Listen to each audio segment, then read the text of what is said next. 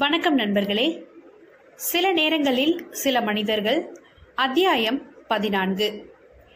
எனது ஒலிக்கதைகளை தொடர்ந்து கேட்க யூடியூபில் கேட்க தமிழ் குரல் ஸ்ரீ என்ற யூடியூப் சேனலை சப்ஸ்கிரைப் செய்யுங்கள். மஞ்சு காலேஜிலிருந்து வீடு திரும்புகிறாள். அரை மணி நேரத்திற்கு பிறகு கங்காவும் பிரபுவும் அங்கு வந்து சேருகிறார்கள். சாதாரணமாக மஞ்சு எட்டு மணிக்கு மேலேதான் படிக்க ஆரம்பிப்பாள்.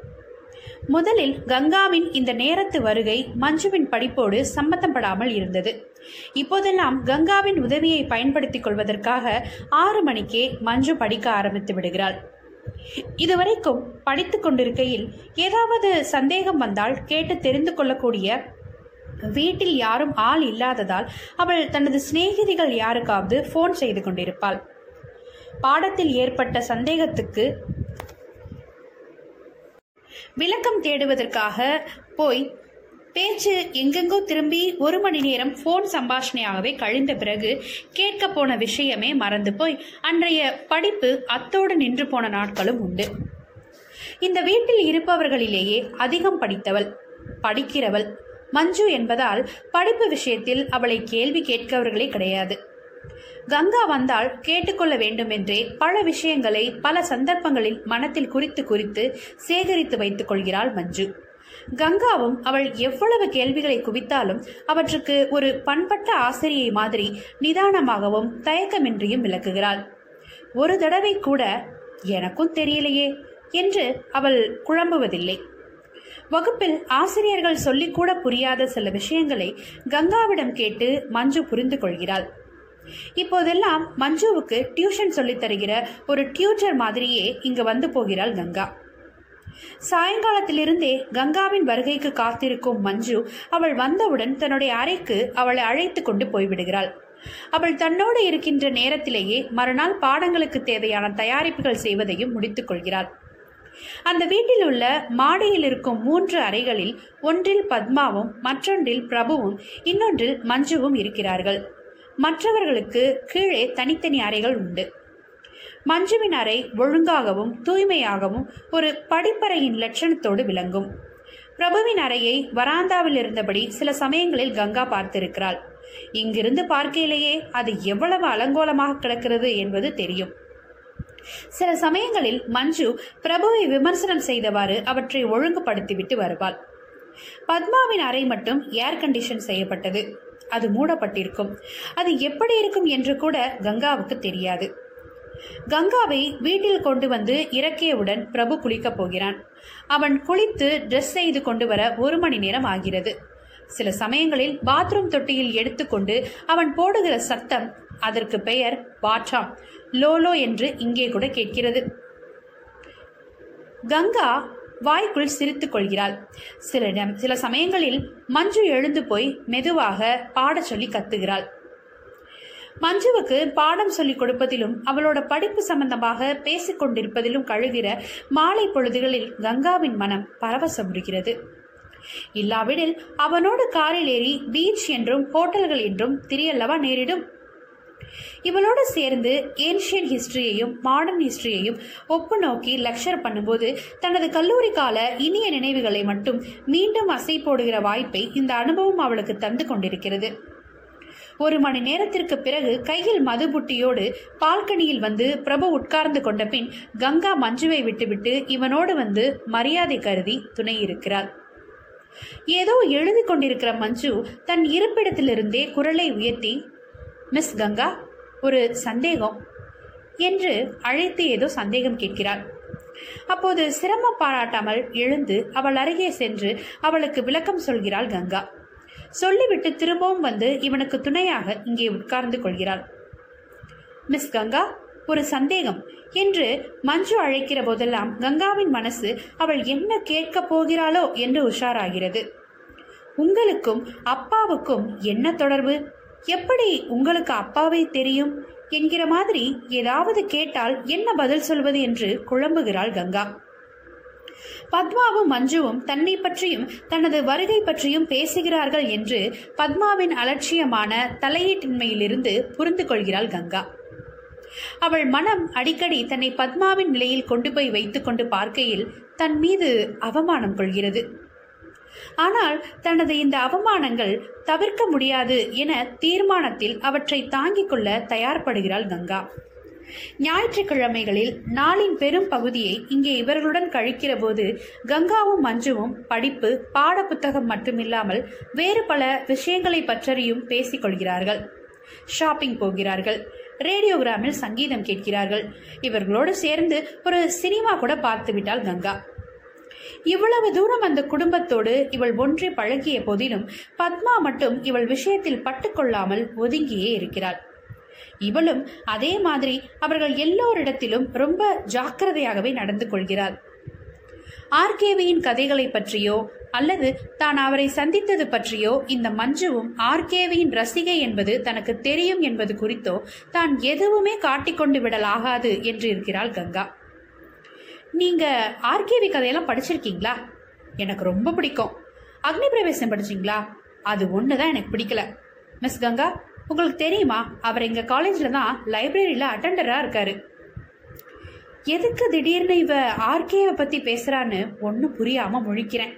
அந்த கதையை பற்றி வேற சொல்கிறாளே நல்ல வேலை அது பிடிக்கலன்னு சொல்கிறா அதெல்லாம் உனக்கு பிடிக்கவும் வேண்டாம்னு நினச்சிக்கிறேன். இப்போ காலேஜ் லைப்ரரியில் அவர் வேலை பார்க்குறங்கிறது எனக்கு தெரியும்னு ஒத்துக்கிறதா? வேண்டாமான்னு புரியலையே. அதே காலேஜில் தான் நானும் படித்தேங்கிற விஷயம் இவளுக்கு தெரியுமோ தெரியாதோ? தெரியாமலோ தெரியாத கூடாதோ இவர் என்னை ப என்னை பற்றி எப்படி அறிமுகம்னு சொல்லியிருக்காரோ தெரியலையே. என்ன? பேசாமல் இருக்கீங்க? நீங்கள் அந்த கதை படித்தது இல்லையா? எங்கள் காலேஜ் பூரா ஒரே கான்ட்ரவர்சி தான். நாங்கள் எல்லாரும் அவர்கிட்டயே நேராக போயிட்டோம் கேள்வி கேட்குறதுக்கு சிலது சண்டைக்கே போயிடுச்சு. காலேஜுக்கு போகிற பெண்களை அவமானப்படுத்துகிற மாதிரி இல்லை இருக்க அந்த கதை. அதுவும் ஒரு விமன்ஸ் காலேஜில் ஒர்க் பண்ணுற ஒரு ஆள் இப்படி ஒரு கதை எழுதுதுன்னா how ridiculous what is ridiculous about it அப்படின்னு நான் கேட்குறது எனக்கே கொஞ்சம் கடுமையாக துணிக்கிறது. ஏதோ கிளாஸ் ரூமில் தப்பு பண்ண ஸ்டூடெண்ட்டை டீச்சர் கண்டிக்கிற மாதிரி. இது அவளுக்கு தெரியாமல் இருக்கணும்னு கடைசியில் சிரிச்சு மழுப்புறேன். நீங்கள் அந்த கதை படிச்சதில்லை போல இருக்கு. நிஜமாலுமே காலேஜ் பெண்களை இழிவுபடுத்துகிற மாதிரி தான் இருக்கு அது. அப்படின்னு அதையே திருப்பி திருப்பி வேற சொல்றா. நான் வாயை வச்சுட்டு சும்மா இல்லாம படிக்கல அது என்ன கதை? அப்படின்னு கேட்டுட்டேன். இவ தன் பாணியில கதை சொல்ல ஆரம்பிக்கிறான் சொல்லும் போதே அந்த கதையை பொய்யன்னு உதாசனப்படுத்தணுங்கிற இவன் நோக்கம் தெரிகிறது.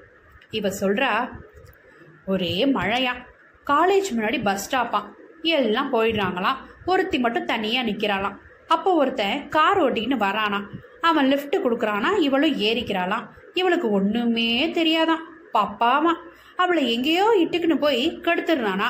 இவ அழுதுக்குனே வந்து எல்லாத்தையும் அம்மா கையில சொல்றாளாம்.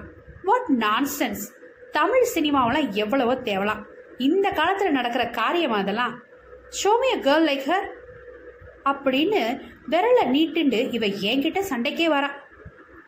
நான் ஒன்றும் தெரியாத வர மாதிரி முழிக்கிறேன். அட கஷ்டமே. இந்த சமயத்துல இவரும் வேற எல்லாத்தையும் கேட்டுண்டே வந்திருக்காரே. நான் இவரை கவனிக்காத மாதிரி இவகிட்ட கேட்குறேன் தென் வாட் அவ்வளவுதானா கதை? அதுக்கப்புறம் என்ன நடந்ததுன்னு மீதி கதைய பத்மா ஏதாவது பேசிட்டு இருக்கும்போது முந்திரி கொட்டத்தனமா இவர் வந்து நுழைவாரே. அந்த மாதிரி இவர் எங்க சொல்ல ஆரம்பிச்ச போறானோன்னு பயமா இருக்கு.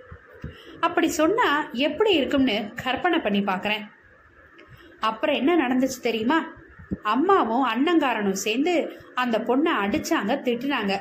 அந்த அண்ணங்காரன் உன் மவளை இழுத்துக்கின்னு எங்கேயாவது போன்னு அம்மாக்காரையும் சேர்த்து ஊட்ட விட்டு வரட்டிட்டான். அப்பால அவங்க ரெண்டு பேரும் எங்கேயோ ஒரு அங்கிள் வீட்டில் போய் இருந்தாங்க. அந்த பொண்ணு நல்லா படிச்சுது. பாஸ் பண்ணிச்சு. உத்தியோகம் பார்க்குது கல்யாணம் மட்டும் பண்ணிக்க மாட்டேன்னுது. கடைசியில் ஒரு நாள் அவனையே கண்டுபிடிச்சது. ஆற அந்த காரில் இட்டுக்குன்னு போய் கெடுத்தானே ஒரு பிளாக்கெட் அவனை. இதுக்குள்ளே பத்து பன்னெண்டு வருஷம் ஆயிடுது. இதில் ஏர்னி என்னடான்னா இப்போ அவன் டாக்டரே அந்த பொண்ணுக்கிட்ட வந்து show me a girl like ஹர்னு கேட்குது இதுக்கு என்ன பதில் சொல்கிறதுன்னு அந்த பொண்ணு முழிச்சுக்கிட்டு நிற்கிது இதோ எதிரில் நிற்கிறேன் பாருன்னு தன்னையே சொல்ல வேண்டியது தானே? இவர் இப்படிலாம் சொன்னார்னா எப்படி இருக்கும்னு நினைக்கிறேன். ஒருவேளை ஏற்கனவே எல்லாத்தையும் சொல்லியிருப்பாரோன்னு ஒரு சந்தேகம் வருது. இந்த கதையை இவ என்கிட்ட சொன்னதும் அதை கேட்டுண்டே வந்து இவர் நின்னதும் அந்த மாதிரி ஒரு பெண்ணை எனக்கு காட்டுங்கோன்னு கேட்டுண்டு என் முன்னால கையை நீட்டிண்டு இவ நிக்கிறதும் எல்லாமே ஒரு நாடகமோன்னு தோன்றுது என்ன? ஸ்டோரியா? சினிமா ஸ்டோரியா? தமிழா? இங்கிலீஷா? என்று கேட்டுண்டே இவரும் வந்து உட்கார்ந்துக்கிறார். அப்பா யூ ஜஸ்ட் லிசன் இப்போ நாங்கள் இலக்கிய விவகாரம் பேசிகிட்டு இருக்கோம். அப்படின்னு இவரை ஒதுக்கி வைக்கிறா மஞ்சு. இவரும் பேசாம சிகரெட்டை பத்த வச்சுட்டு உட்கார்ந்துக்கிறார். தான் அப்படி சொன்னதுனால அவர் ஏதாவது தப்பா நினைச்சுன்றாரோன்னு சகஜமா இவர்கிட்டையும் பேச்சு கொடுக்குறா மஞ்சு. அதான்ப்பா அந்த ஆர்கேவி உங்க ஆஃபீஸ் ஃபங்க்ஷனுக்கு வந்து பேசினாரே. அவர் எழுதின கதையை பத்தி பேசிட்டு இருக்கோம். நல்லா பேசுறான்ல அவன். Ganga you won't believe it அந்த ஆர்கேவிங்கிறவன் உங்க காலேஜ்ல தான் ஒரு ஆர்டினரி பியூன் அதெல்லாம் ஒரு பெரி- பெரிய கிஃப்ட்டு அப்படின்னு ஆர்கேவிய புகழ ஆரம்பிக்கிற இவர் ரொம்ப அற்புதமா இங்கிலீஷ்லயே சொல்றார். சில பேர் வாயில வெள்ளி ஸ்பூனோட பிறப்பாங்க. சிலர் தங்க நாக்கோட பிறக்கறாங்க. உங்க காலேஜ்லயே அவருக்கு ஏக மரியாதையாம் மஞ்சு மூலமா தான் எனக்கு அறிமுகம். இவர் என்கிட்ட உங்க காலேஜ் உங்க காலேஜ்னு சொல்றச்ச ஒன்னும் புரியாம மஞ்சு முழிக்கிறா. மிஸ் கங்கா நீங்க எங்க காலேஜ் ஓல்ட் ஸ்டூடெண்டா? அப்படின்னு ஒரு புது சொந்தத்தோட கேக்குறா. வேற வழி இல்லாம எஸ்ன்னு ஒத்துக்கிறேன். அப்படின்னா உங்களுக்கு ஆர்கேவே தெரிஞ்சிருக்கணுமே அப்படின்னு மடக்கி பிடிக்கிறா இவ. கிட்டத்தட்ட இருபது வருஷமா நம்ம காலேஜில் தான் இருக்காராம் அவர். அவரோட முழு பெயர் ஆர்கே விஸ்வநாத சர்மா. அப்பெல்லாம் எனக்கு அவரை விஸ்வநாதன் தான் தெரியும். அவர் தான் ஆர்கேவிங்கிறது இப்போதான் கொஞ்ச நாளைக்கு முன்னாடி எனக்கு தெரியும். அவர் எங்கள் காலேஜ் லைப்ரரியில் வேலை செய்கிறவங்கிறதுக்கும் எனக்கு தெரியும். அதே காலேஜில் தான் நீ படிக்கிறேங்கிறதே எனக்கு தெரியும். ஆனால் இது எல்லாத்தையும் கனெக்ட் பண்ணி யோசிச்சு பார்த்ததில்ல. அதுக்கு அவசியமும் இல்லை. அப்படின்னு சமத்காரமாக உண்மையையும் பொய்யையும் கலந்து பேசி தப்பிச்சுக்கிறேன். இப்போவும் இவர் என்னை தனக்கு எப்படி அறிமுகம்னு இவா கிட்டே நான் சொல்லி வச்சிருப்பாரோன்னு யோசிச்சு யோசிச்சு பார்க்குறேன் அது மட்டும் எனக்கு மர்மமாகவே இருக்குது இவ்வளவு தூரம் அவ பிரியா ஃப்ரீயா பேசி பழகிறச்ச நான் மட்டும் என்னத்துக்கு எதையோ பயந்து பயந்து ஒழிச்சு வச்சுட்டு இருக்கணும்? இதோ மஞ்சுவை அவ அப்பாவையும் எதிரிலே வச்சுட்டு தான் நான் கேட்டுடுறேன். மஞ்சு என்னை எப்படி உங்க அப்பாவுக்கு தெரியுங்கிறத உங்ககிட்ட சொல்லியிருக்காரோ?